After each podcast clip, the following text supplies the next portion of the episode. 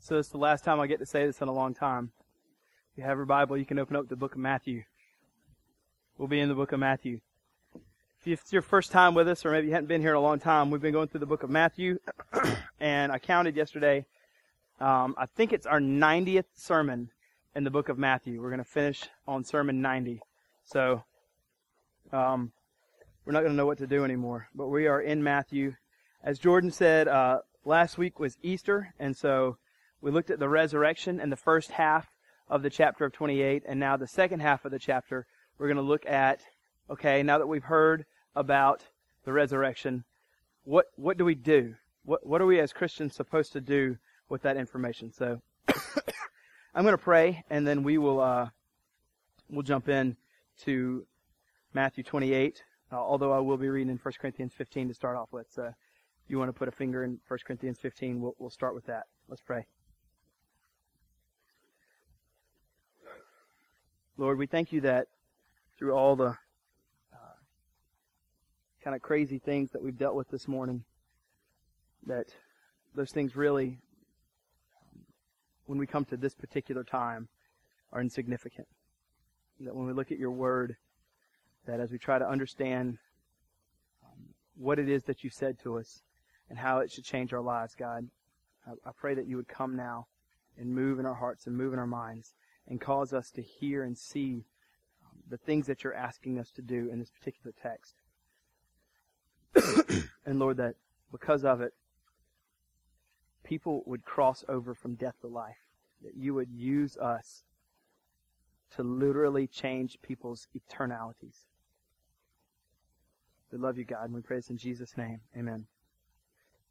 So, um, in the video you saw there, what we were trying to, or what we really liked about it, was that it was turning the tables, if you will, or changing some of the mindset of the way evangelism or telling people about Jesus has happened. So, uh, especially in America, over the last 300 years with the Great Awakening, the Second Great Awakening, and even some of the Billy Graham Crusades, um, and a in a modernity and where there was a, a firm belief, at least, in the institution of the church that they were good and they had good intentions and they did good things. And uh, even 300 years ago, maybe they were the centerpiece of even some of the culture in smaller cities.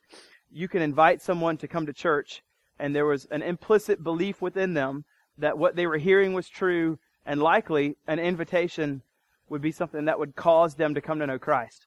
Uh, what we really liked about the video is today in postmodern society, where the globe has gotten smaller because of the internet and truth is more, in some terms, relative to people, though it's not relative. Truth is not relative. it, it is absolute. People believe in somewhat of it being um, relative, and so because of that, our methods of trying to tell people uh, how to become a Christian has has to change. It can't just be just be, hey, come and hear and and get saved in our service, but instead, as it's supposed to be in Matthew 28, because that particular time period was pr- maybe more like ours. Um, what I liked about the video is it really pushes us out of our comfort zones and says, oh yeah, the Great Commission is ours, and we're supposed to go and make disciples. The way that people are going to come to know Christ is not just by an invitation to hear somebody with a face mic. Instead, I'm going to go and I'm going to live out my faith and tell them about Jesus. And so that's what we're hoping that you were seeing in the video is a uh, kind of a, a reshaping of your method of instead of come see, now go get. That we want you as believers in Christ to go get people and lead them to Christ. Although it still happens in the service. It does still happen in the service, and we praise God for that. So what I want to do then, as we've really over the book uh, over the book of uh, Matthew seen Jesus' life, and specifically over the last nine ten weeks, the the very end of his life, his his death, his burial, and his resurrection. And this, we've seen over kind of a longer period of time, 10 weeks, the, the gospel itself, the good news itself of Jesus' death, burial, and resurrection um, un, be unfolded in our eyes. What I want to do is go to 1 Corinthians 15 and let Paul help us see that that's what he calls the gospel. The death, the burial, and the resurrection of Jesus. That's the gospel story. And then we're going to look at Matthew 28 and kind of ask ourselves, what are we going to do with that? Let's look at Matthew, I'm sorry, 1 Corinthians chapter 15, and I'm going to start with the gospel here today. And I know you're thinking, oh, great, that's what he always does. Um, yeah, but also, like I, I believe in that. I, I, believe, I believe we should start with the gospel always because it's the foundation. It's the reason why. It's the fuel for how we're going to do everything. It's the motivation. It's literally everything is the gospel. So let's look at this. Now, uh, I'm just going to read the first five verses. Now, brothers, now I would remind you, brothers, of the gospel. Just a side note, but it's interesting, right, that he's wanting to make sure that brothers know the gospel. He wants to make sure Christians know the gospel. And you think, well, Christians should know the gospel. Why is he wanting to do that? Because there's never a time where Christians don't need to be reminded of the gospel, the good news, that Christ came and died for your sins, that your sins are forgiven, and that you are completely forgiven of your sins. And now you can stand before Christ completely justified. Anyway, and now I would remind you, brothers, of the gospel I preached to you, and which you received, in which you stand. So we believed and trusted the gospel. I'm standing in the gospel, and by which I'm being saved. Notice that verb tense. I'm being saved. So it's it's a present, but also continual. It's not that I was. Uh, it's not that I'll also just in the future, but it's I'm being saved along in which you are being saved. And notice this: if you hold fast to the word, that's the gospel that I preach to you, unless you believe. That believe in the Greek is pistis. That's faith. That's belief. That's what we would say is saving faith. But it says, look at this, unless you believed in vain. So there is certainly a way to believe in vain. There's believing in Jesus, that he just kind of is a guy that existed and maybe he did those things. That's believing in vain. And then there's salvific or saving faith. So we, we don't want to get those confused. Okay, I believe in God. Well, great. James 3 says the angels do and shudder. So we want to know that there's, there's a belief that saves. And so, unless you believed in vain, therefore, if I believe, I'm going to receive, I'm going to stand, and I'm going to hold on, and I'm going to be saved because I'm holding on to that gospel that I preach. I'm going to continually believe that. Continually believe that. And then it says, For, Paul says, For I delivered of you of first importance what I also received, that gospel. And here it is. He's going to tell you the gospel. You want to know what the gospel is? Here it is. What's the good news? It's that thing we've been talking about really in a big kind of 30,000 foot view in Matthew 26 and 27 and 28. And he, he succincts it down here in, in two verses, if that's a word. Um, Christ died for our sins. Jesus really died, and the reason why he died is because we're sinners. And we were not able to be forgiven. But he forgave us of our sins because he died because of our sins because he was perfect. Christ died for our sins in accordance with the scriptures. It was told of old and in the Old Testament, and now it's coming to truth and fruition in Christ. That he was buried. Not only was he buried, that he was raised. We know all those three key, three things are quite uh, key to the gospel. That he died, that he was buried, and then he was raised on the third day in accordance with the scriptures. He says it twice because it's very important that it's in accordance with the scriptures. That's the gospel. That's the gospel story. That's the objective truths of the good news of Jesus. Those things. And then after that it says, and that he appeared to Cephas. That, that's Peter. Um, and that, and then to the twelve, and then he appeared more, to more than 500 brothers at one time, most of who have fallen asleep, uh, most who are still alive, but some have fallen asleep, and that means that, are, that they're dead. So we know that um, in this we can see that there's the gospel message. This is a, a, kind of a big, quick shot of the gospel story, of which we've been studying now in Matthew. I wanted to set that as our foundation so we knew what we're saying when we're saying this gospel story. When we're saying, what are we going to do with this gospel story?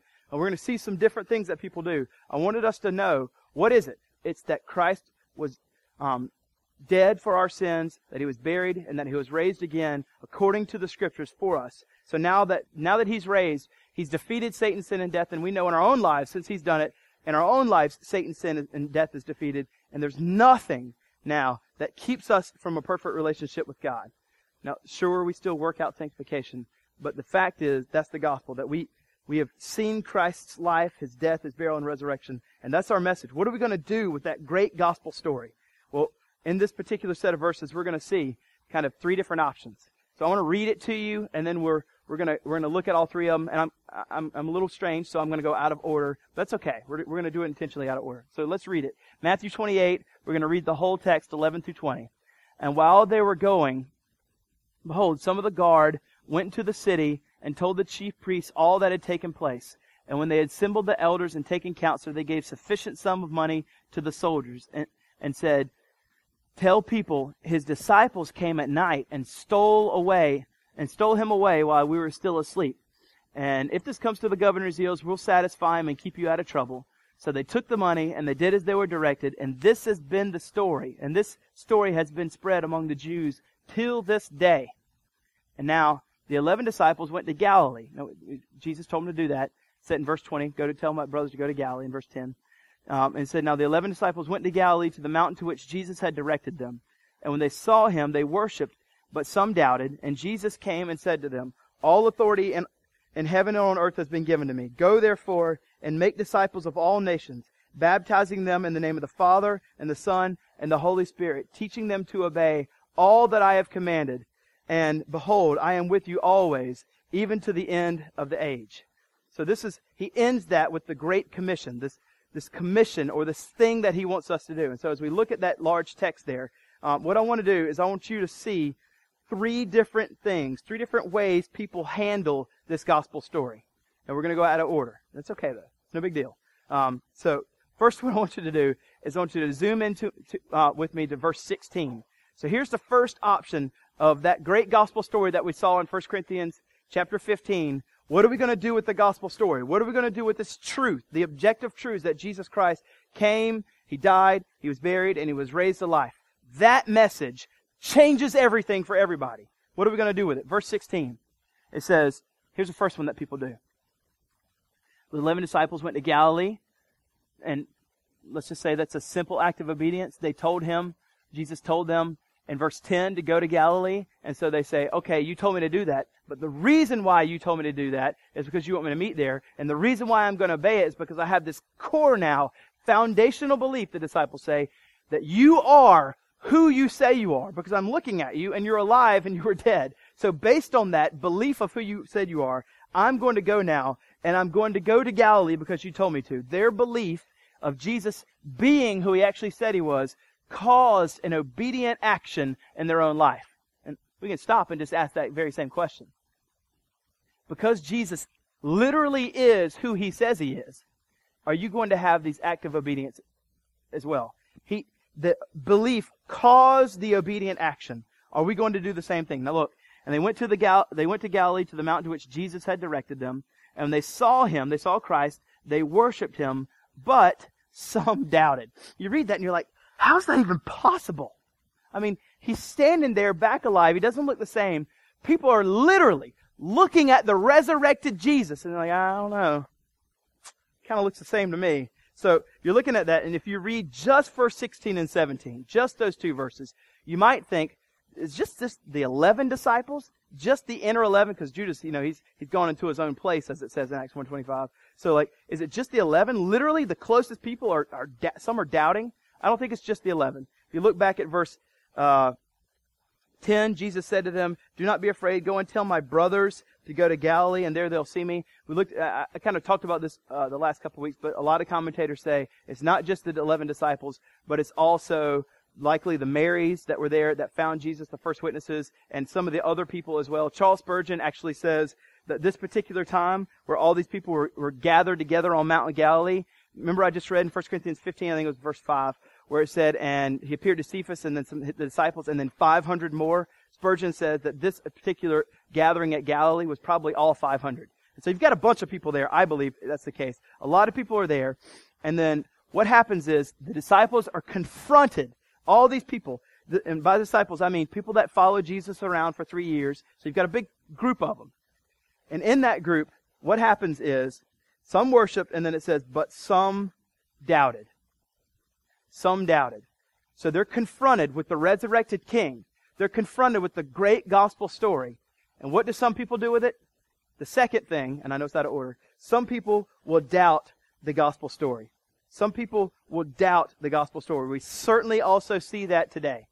Whenever they were told, whenever we tell people, Christ Jesus was a real man, he was also God, he was dead, he was buried, and he was resurrected. When some people hear that, there will be doubters. Now, there's, there's one of three things I think that we can do, and I'm going to show you all three here in the text. But the second one is some will doubt the gospel story. Now, let me go ahead and make one little caveat here.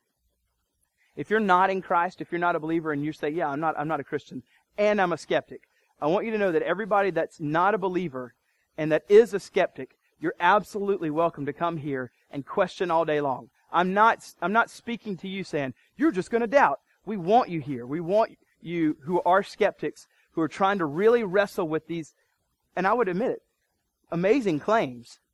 We want you here. And for those of you that are believers, we want you to believe, be, be, try it again.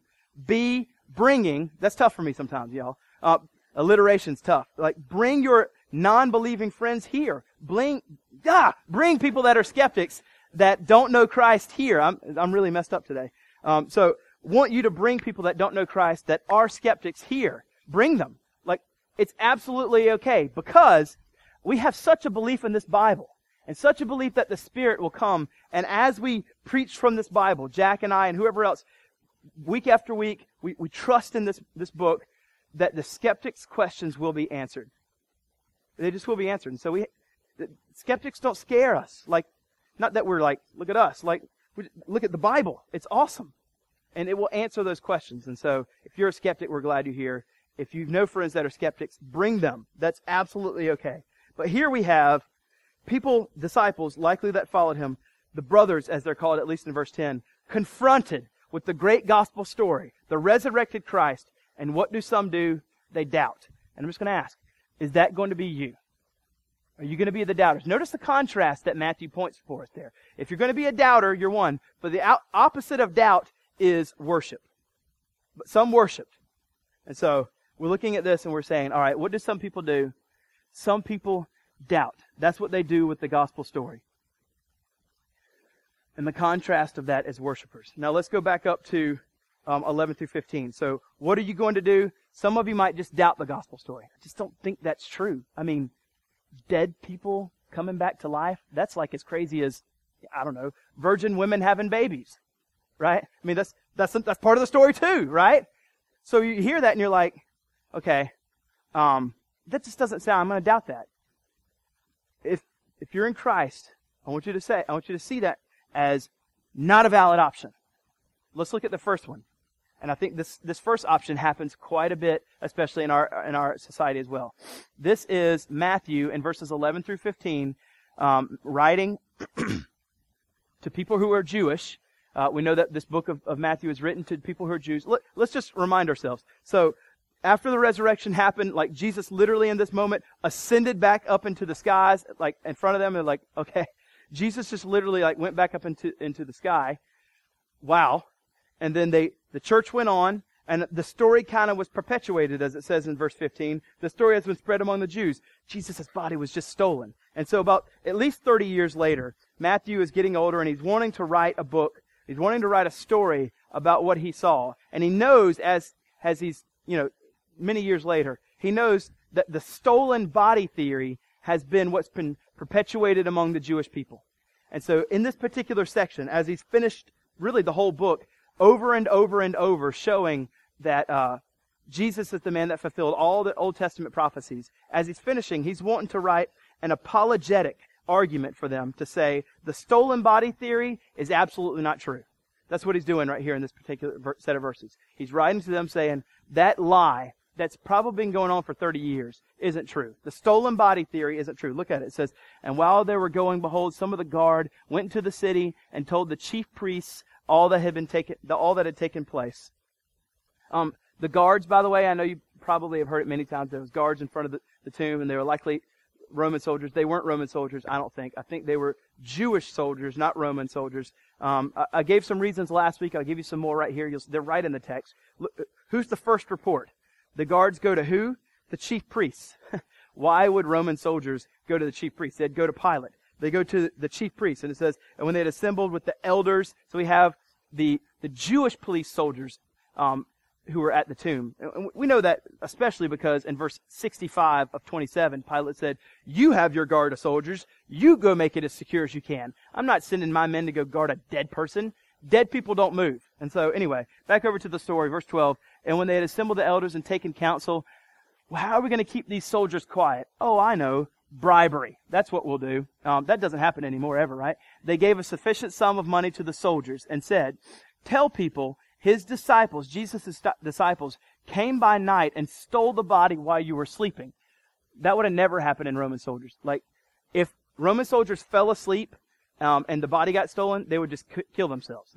they wouldn't be like staying awake saying, let's cook up a story. They would just take their knives and like end it because they know Pilate was going to do it. Or swords. So that's another reason. And it says, and if this comes to the governor's ears, here in that little place we see a cover story happening so that the governor Pilate doesn't hear about it. So this is clearly just the Jews trying to keep the story from Pilate. So those soldiers were, were, um, were Jewish and they're trying to just make the story stay in Jewish world that the, the disciples came, they just stole the body by night, they paid off the Jewish soldiers to, to keep it, and so that's why the story's been perpetuated for at least these 40 years. And so Matthew hears this, and he's like, this is just not right. This, this story isn't true. So it says, so they took the money, they did as they were directed, and this story has been spread among the Jews to this day. So Matthew hears that, and he says, you're trying to change the gospel story, and it's not true. So I'm writing an apologetic argument showing you what actually happened. They were bribed, and Jesus really did come back. So, the second one, which is really the first. What are we going to do with the gospel story? That, that second one that we saw is there's some going to doubt. And this one is some people are going to change it.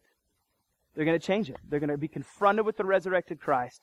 They're going to be confronted with the fact that um, he really was dead, he really was buried, and he really was resurrected. And we hear that, and it's like, we've got to change that. That's just too crazy. And that certainly happens today, right? The gospel message, it's, it's not palatable. And so we need to change it. Things like sin. Telling people that you're a, they're a sinner gen, generally isn't received well, right? You're, you're a, I'm a sinner, but you're a sinner. And because you're a sinner, you've willfully chosen to sin against God. You, you wanted it.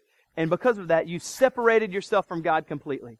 And first, Second Corinthians 1 says that when you tell, or 2, it says when you tell people that, that message that they're a sinner and that they, they are now destined for hell forever unless something happens. Literally, Jesus comes and dies on the cross. It's the only thing that can happen. You will go to hell now. That's not a palatable message. No one likes that. And when they hear that, the Bible says that for those that are being saved, it's the aroma to life. But for those that aren't being saved, it says it's the aroma of death. And so when you breathe the, or you, you tell this message, you bring the aroma of death to them. And generally that's not a good message, right? They don't like that.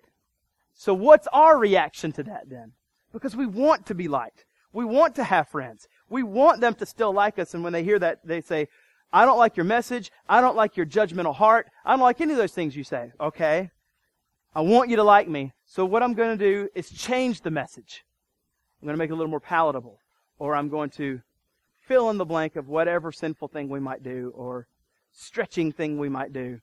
Because the gospel message is, when we're confronted with it, is not all that great sometimes for people that are perishing. So there's two options, right? The first one is we might just doubt it. This doesn't sound right. I mean, coming back to life, I just don't believe that. Or the second one is, well, I believe it, but when I tell people, they think I'm crazy, and so I'm just going to change it some. I'm going to shave off maybe the rough ends, make it a little more smooth for everybody so that it fits into their worldview and they'll still like me and I don't have to tell them they're a sinner. Or I don't have to tell them they're going to go to hell forever. Or I don't have to tell them God's wrath is on them. Or, if you say the gospel, but all of God's wrath was put on Jesus and you don't have to receive it.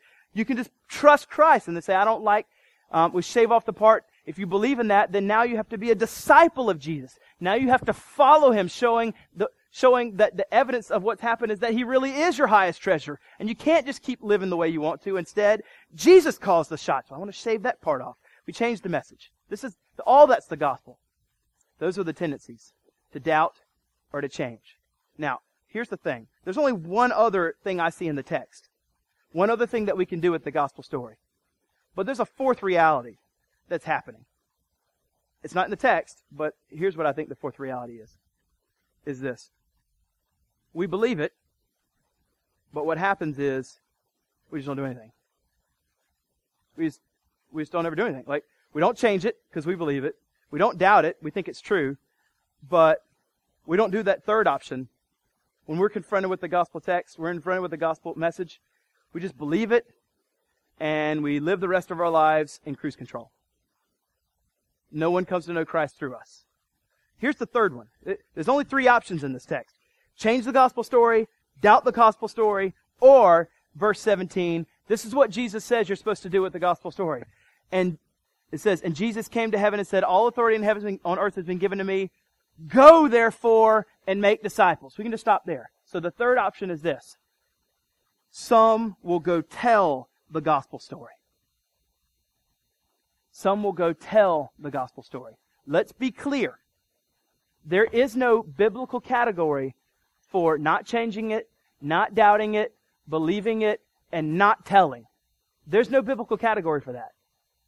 It's, this message has so radically changed me. I can't get over the fact that Jesus has saved me. Therefore, I don't doubt it. I'm not going to change it. The third option and the only third presentation here is go tell people and make disciples. Make disciples, make disciples, evangelize, tell people about Jesus. But if we're honest, like we don't, we don't necessarily fit. And I, I would say this. If we find ourselves in the fourth one, I don't know how that's really not doubting it. I don't know how it's not doubting it. Because if we really believe this message changes lives, then we would tell people. And I think the doubt is that we just don't believe this message really changes lives. And maybe it hasn't really changed yours. Maybe.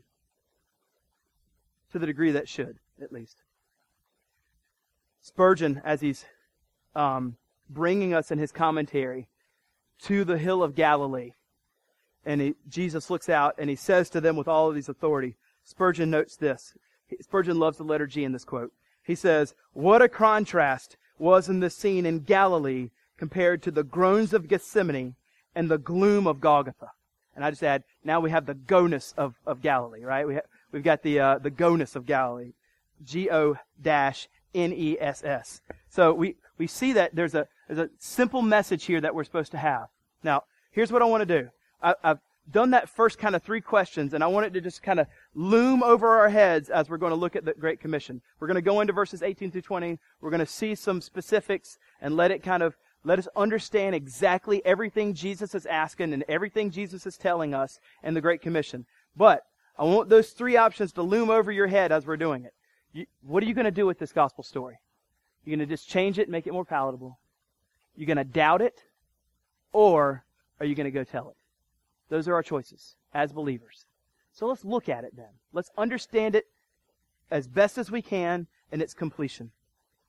First thing as you look at it, you'll notice that there's four alls, four alls in there. So it's used in the Great Commission. Jesus is being quite, no pun intended, all encompassing. He's wanting to reach as far out to everything that he possibly can and put the arms out and grab everything that he can, all, all, all, all, all these things. And so I'll show them to you. You have the first one there in verse 18, all authority. You have the second one there in verse 19, all nations. You have the third one there in verse 20, all that I've commanded. And you have the fourth one there in verse 20, always, uh, where it says always. It's not in the English, but it's literally all the days. In, in the Greek, it's literally all the days. Pasatas hemeras. All the days. So there's four alls in there. And so what we're seeing is all authority has been given to Jesus. Now Jesus has established his authority and Matthew has shown it to us over and over and over in the book of Matthew. If you remember in chapter 7 verse 29, right as he's finishing the, the Sermon on the Mount,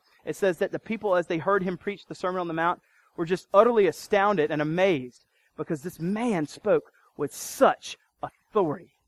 And he's saying, all the authority that can possibly exist in heaven and on earth. And let's just, let's just say, that's every bit of it. Like, there's nothing else. And we, what about Mars? Well, you know, whatever. There's nothing there, right? There's no authority in Mars. It's just a, well, there's a little machine there, right, that we sent. But there's no authority there. All the authority is in heaven and earth. And he says, all the authority that can possibly exist in heaven and on earth has been given to me. Jesus says that. So that's quite all encompassing. That's a lot of authority. If I were going to never see you again in my life, and I knew, without question, this is going to be the last time I'm ever going to see you, and I've got an opportunity to tell you something, I would want your heart to just be as open and minded and want to be excited to hear everything. Whatever you're going to tell me, Fudd, I'm really going to listen, and I'm really going to take to heart. This is Jesus, and he knows last time he's ever going to speak to his disciples before he literally goes, ascends into heaven in front of them. So this is, without question, one of the most important things that he's left us to do. And he's saying, all the authority in heaven on earth. Calvin says the authority, the reason why he uses heaven and earth is because um, the authority that he has on earth is to regenerate hearts and cause them to believe in Christ. And the authority that he has in heaven is that he'll have, we'll all be worshiping him eternally forever in heaven. So all the authority is reminding us of the gospel even in that. And he says all the authority in heaven and earth has been given to Jesus by God the Father. All of it. And he says, therefore, go and make disciples of all nations. That's the second one. All the ethne. That, that nations is in the Greek ethne, ethnic groups. Go make disciples of every ethnic group. Well, let's just remember, we put on our thinking caps here. Imagine how this is hitting this book written to Jews. Hey, people who are Jewish, who've always just had your own one religion, the, you, you are the people of Israel. I want you now to go make disciples of everybody that's not just Jewish, but all the ethnic groups.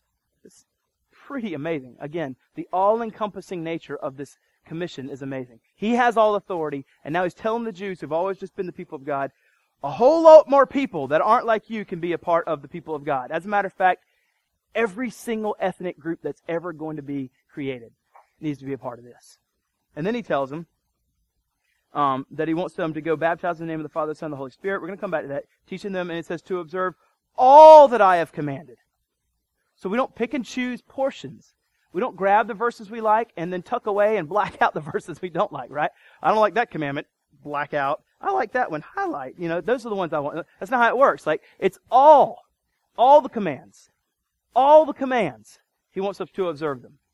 And then, the best part, I'm going to be with you all the days.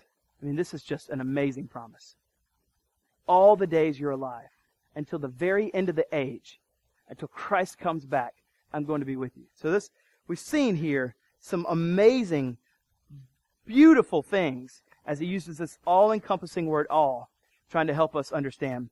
As he's standing there on the mountain and he tells them these things, John Stott says the fundamental basis of all Christian missionary enterprise begins with this uh, great commission of Jesus Christ.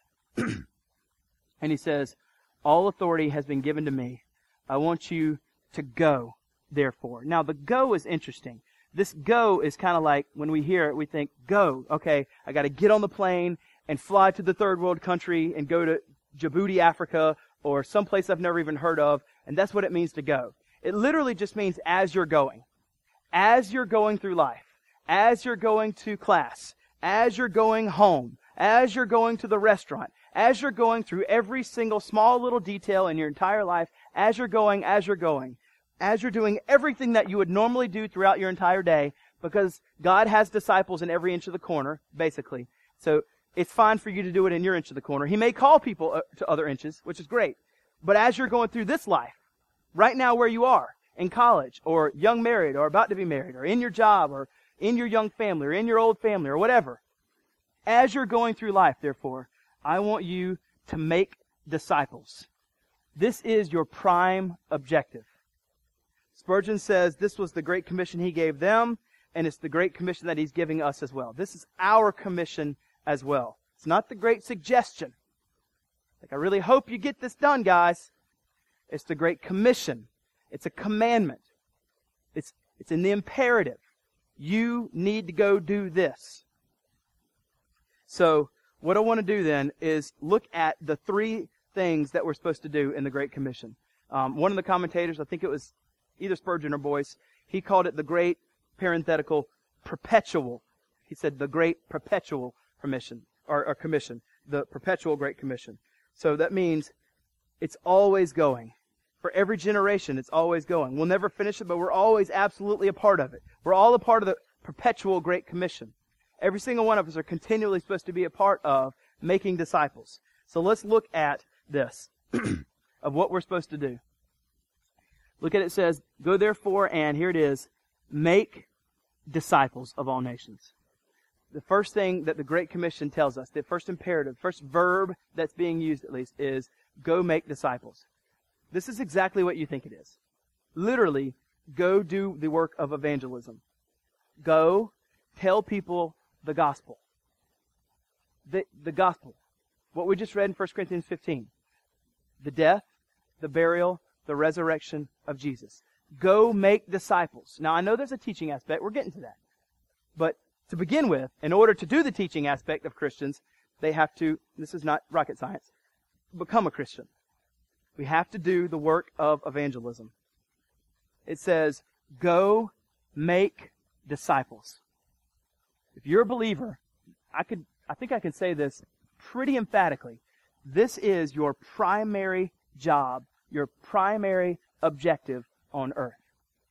Your dad, your mom, your student, whatever. You're all those things. But your primary objective is to make disciples while being a good father, while being a good mother, while being a good student, while being a good employee, while being whatever you do. So let's just ask this. Now, this is a provocative question, and I've written it on purpose provocatively. Not to make you mad, which it might, um, not to sting you, which it might, um, and not to be uh, labeled a legalist, which it might feel legalistic. And if you've known me any particular time, you know that I, I don't like legalism at all, right? So let's just ask the provocative question, all right? The one thing that he tells us to do right before he leaves is make disciples. So let's just put it out there. I, I want this to jar you a little bit. If you if you're a Christian or been a Christian for a while, how many disciples have you made? How many have you made? Why do we not like that question? It's too personal, it's too legalistic. Because God says, Fudd, not me. What I did here, and let's just be sure, I tried to use the exact language of the verse. I tried to use the exact language of the verse. Go make disciples. That's what God wants me to do. Okay. So as the pastor, I'm just asking this question. How many disciples have you made then? Not to beat you up. I love you. What if I did this? What if I rephrased it a little bit? I think that this makes it a little bit better. I, I like it a little bit better because I like you to like me. And that's my problem, right? So here's one. Instead of saying, How many disciples have you made? What if I said it this way? How many disciples are you making? That switches a little bit, right? That takes a little bit pressure off because it makes it more about what I need to do, makes it less about what God does. God saves, I understand that. But it also kind of gives it a little bit better understanding, which is it's not just evangelism, but it's also the teaching part. And so I'm making a disciple, I'm meeting with them, I'm hanging out with them, and I, I am doing that, but I, I got a few that are friends that are not believers that I'm trying to make a disciple of, but now that I'm really going to start doing it because you asked me that question. Ugh. So, like, I asked that question not to make you mad, but to jar you just a little bit to, to think about this. If it's the one thing that he absolutely, it's the prime objective that he wants us to do. And when we hear that, if the answer is zero, I think we're over there in cruise control. And that fourth option, that's not a biblical category. And I know, I know, when we get to the end of our life and we're looking back at how we've lived our life as believers, and we're looking at all the times we could have or should have or would have shared our faith, we don't want to look back and say, I'm 85, I'm whatever old I am, and I've not made a disciple. I've not even attempted, not even shared the gospel once, not ever done any evangelism. I, I know none of us want that. As we get to the end and we look back. So when we look on this side of our life, when we're 20, 30, 40, 50, and we're looking at the remaining years that are left, and we hear this, that's what I want to be saying, which is, I've made disciples. Then you have to put plans in place and be obedient to those things along the way. Or when you get to the end, you'll look back and you'll have all these regrets that you didn't make disciples. And I would say, this fourth category, you're just really guilty of that second one when you're confronted with the gospel story. I just doubt its power. I really just doubt its power. I doubt that it can save. Just totally untrue. Right? Because you're saved. That's a lot of power. You have a hard heart. I do too. So let's just admit that's a lot of power to save this hard heart. Right? So it has power has lots of power. You should never doubt the power that it has. So the first thing that we're supposed to do is make disciples. As they become a disciple, the second thing that's supposed to happen is this. We're supposed to baptize them in the name of the Father and the Son and the Holy Spirit. Baptize them. Baptism is a public confession, it's an outward expression of an inward change. The going down in the water is saying, I was dead in Christ, and now that I put my faith in Jesus, I come up. I, I preached a whole sermon on baptism. I think I've preached a couple of them. You can find that on iTunes. I'm not going to unpack baptism right now. But I will say this. We have a baptism on May the 18th, one month from now. And if you've noticed, what I try to do here at Remedy is anybody that's instrumental in leading someone to faith, um, whenever we do the baptism, they get in the water with me and we baptize them together.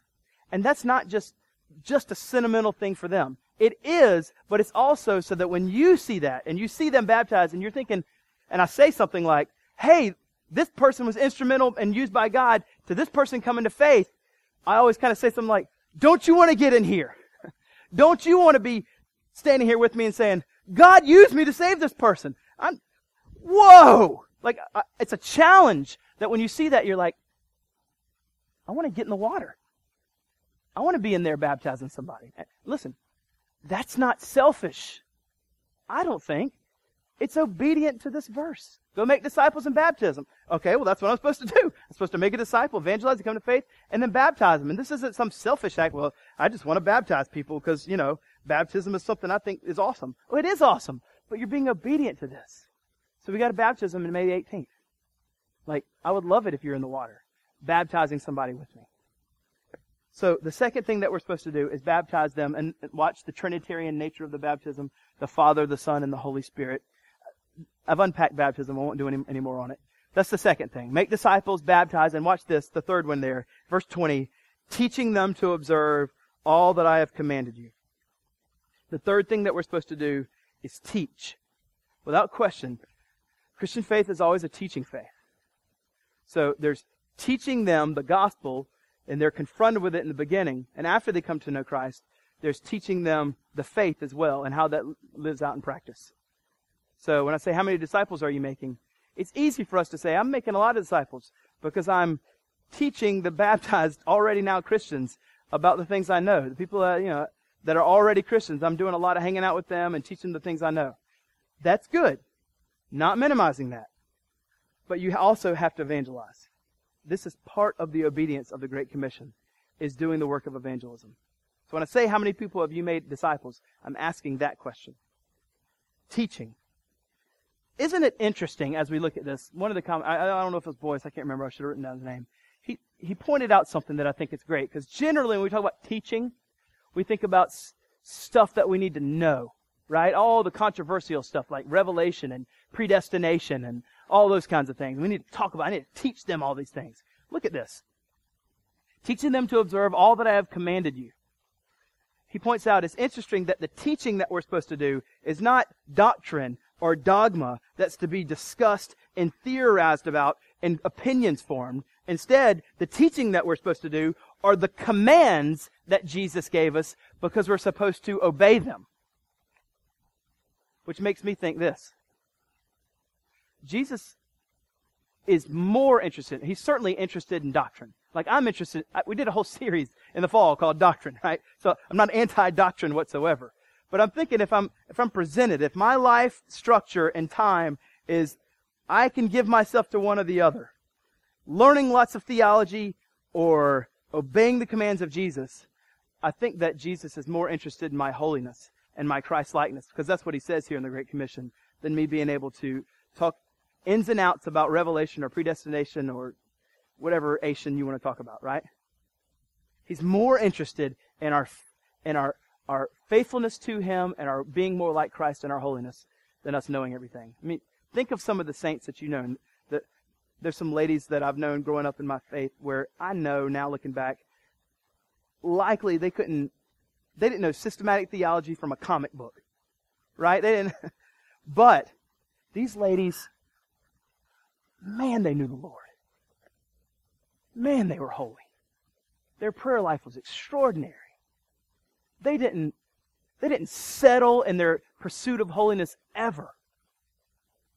Maybe you know some men like that, some of your grandfathers, where you think about it, they, they maybe they don't know a whole lot of theology now that I think about it, but they loved Christ, and man, they lived holy lives.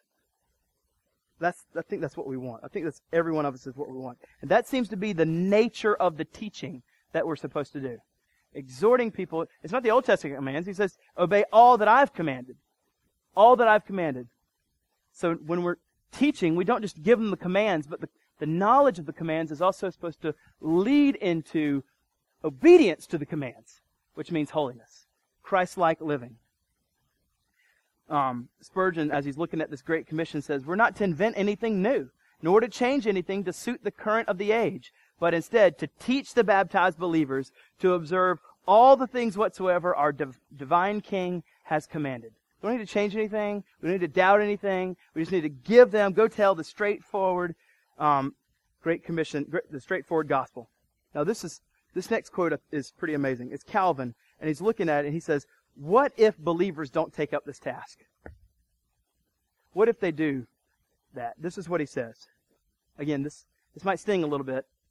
He says, let us learn from this particular passage that the apostleship, and that just means Christ follower, a believer in Jesus, that the, the Christ follower is not an empty title. A follower of Jesus is not just some vacated title that means nothing. He says, but instead, it's a laborious office that means something that causes a lot of labor, lots of work. Being a Christ follower literally is a lot of work. And he says this, and that consequently nothing is more absurd or intolerable than that this honor should be claimed by hypocrites who live like kings at their ease and disdainfully throw away themselves from the teaching and preaching of the gospel. So he finds it absurd that people would be Christians and live like kings at ease and never live out the commandment to go make disciples. And you read that. Did, did Fudd just call me a hypocrite? A lazy hypocrite at that? No, I did not. Calvin did.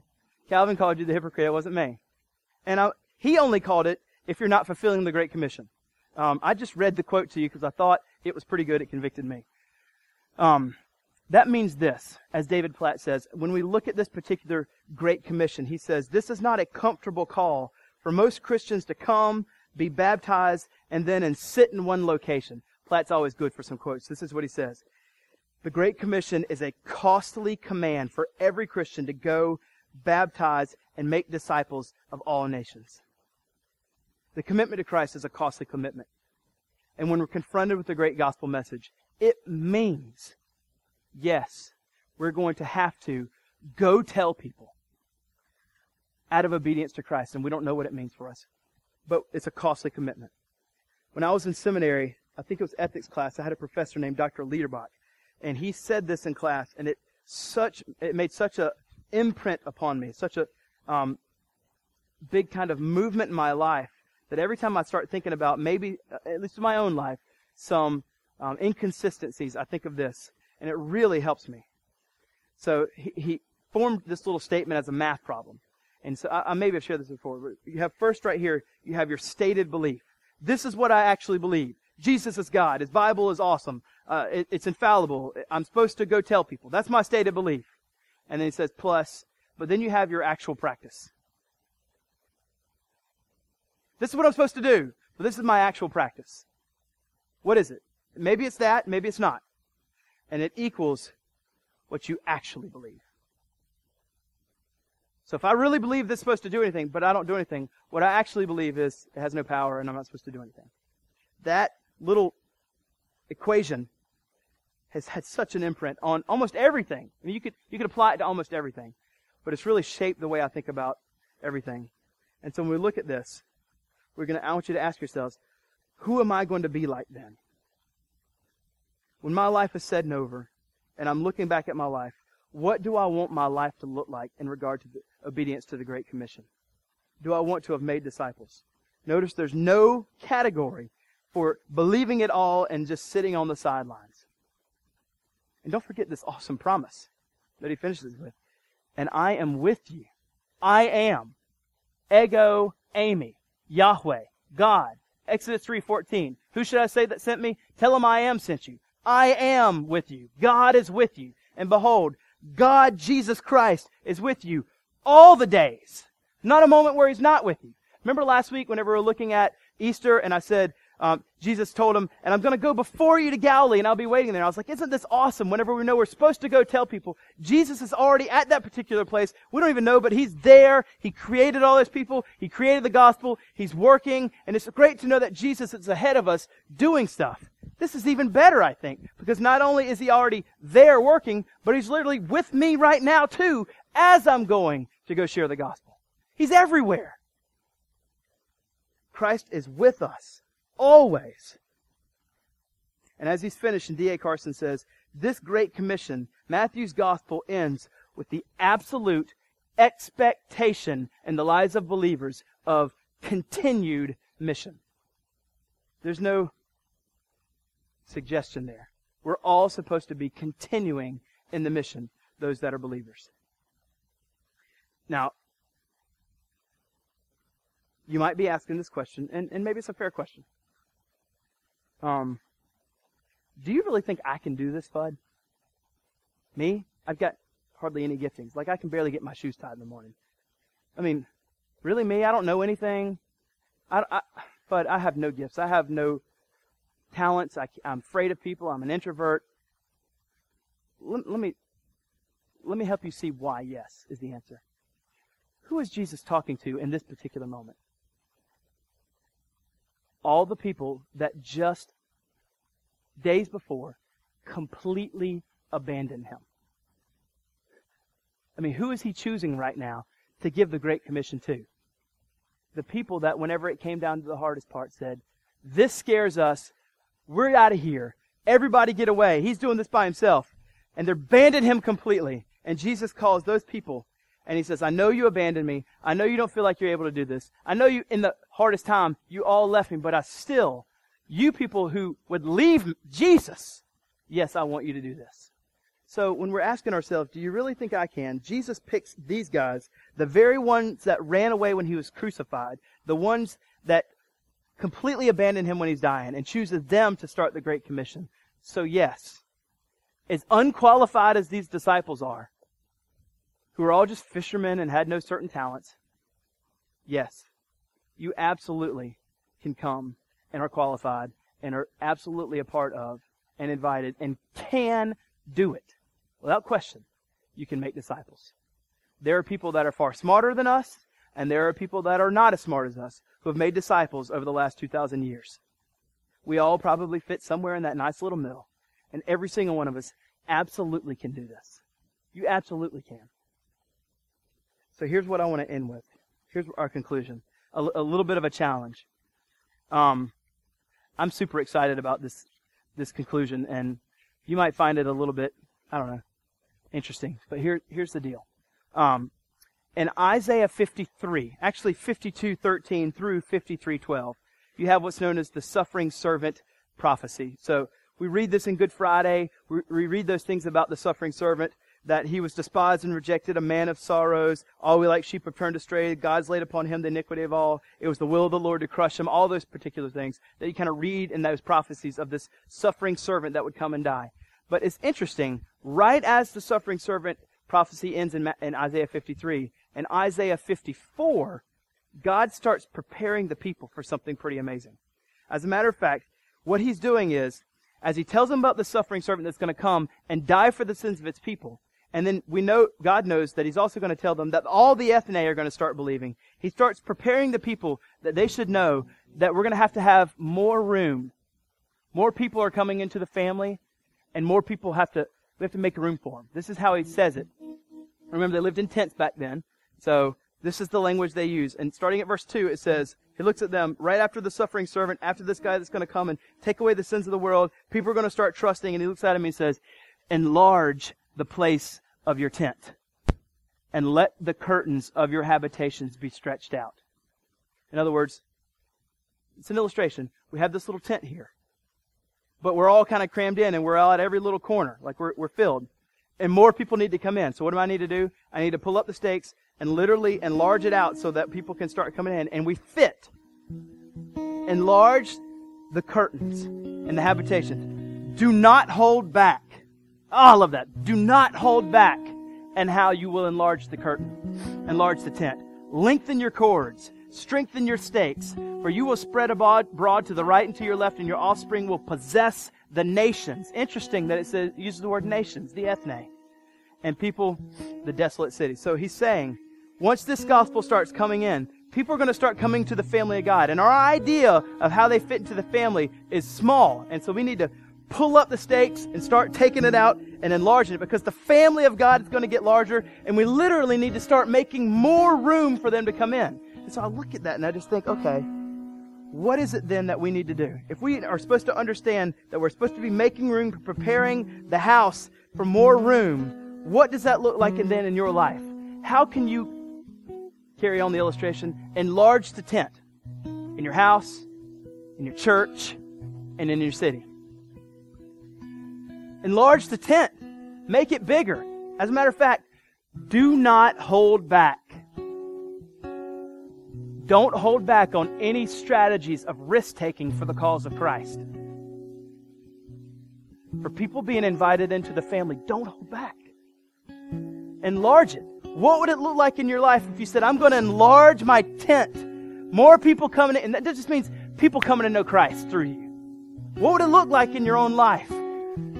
Who can come into that tent in your church or in this city? What would it look like if we just picked up the stakes and said, God, we're just going to trust you. We're taking it out. We got a whole lot of room in here. But would you bring them now? What would it look like in your own life if you started being obedient to saying, all right, I'm going to, I'm going to enlarge it. And then when I do, I'm not going to hold back. And I, he is going to spread this abroad to the right and left. And the offspring are going to start possessing the nations.